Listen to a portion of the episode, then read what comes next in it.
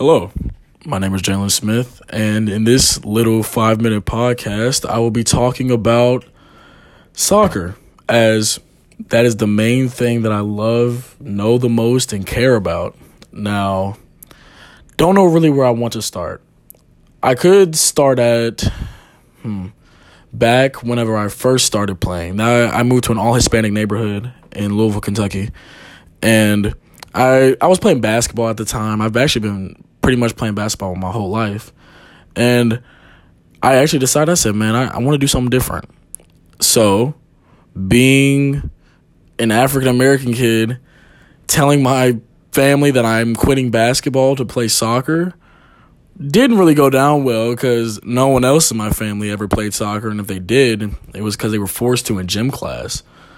However, I was I wanted to be different, so the original deal with who are my friends who I've had who I've been friends with since that day actually.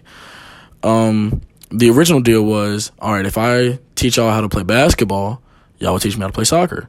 So, uh, actually, our buddy Dayron, um, actually one of my best friends, uh, he had a basketball hoop like in his little like driveway. So we would hoop all the time, and I would show him how to properly shoot and all that stuff. That was those were fun. But my main enjoyment, the love I got, was from playing soccer. Now it's gotten to the point to where I normally don't call it soccer anymore. I know it's so cliche, like oh, I call I, pl- I call it football.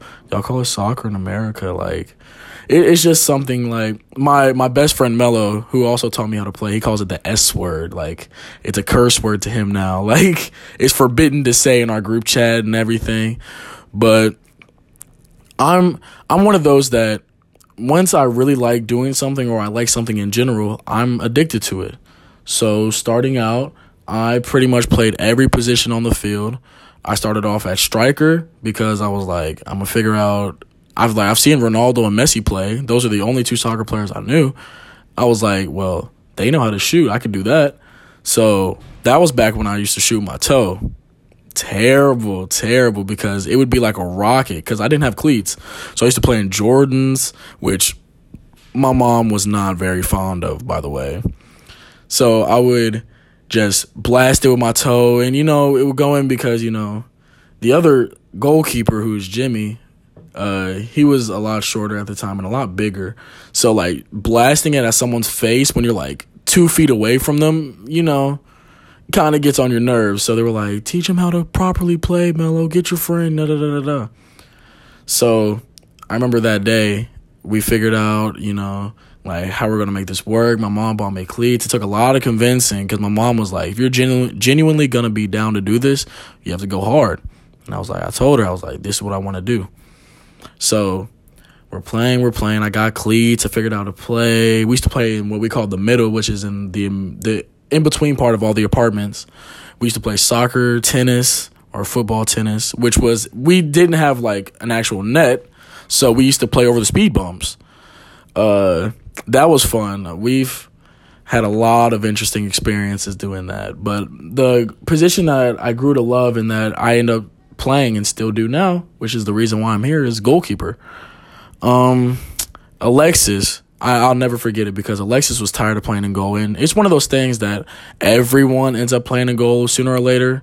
So it was just it just happened to be my turn, and I was like, okay, cool, I'll do it. And I made a double save, which is they shot it once, I saved it, and then they had another shot right after I saved it again, and I and I ended up throwing it down the field, and they tapped it in. We ended up winning the game.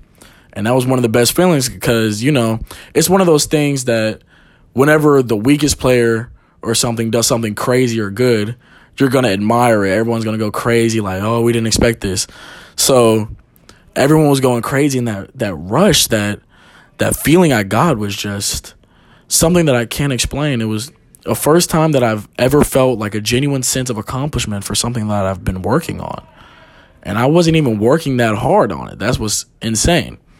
So after that day, I told Daron, who was the original goalkeeper, who I hope he never hears this, but uh, don't tell him. But I looked up to Daron because everyone talks so much about him. We actually called him San Memo Ochoa, San Iker Casillas, or how I refer to him now as Gianluigi Buffon. And I'm Gianluigi Donnarumma because, you know, he's the older version. I'm the predecessor in a sense.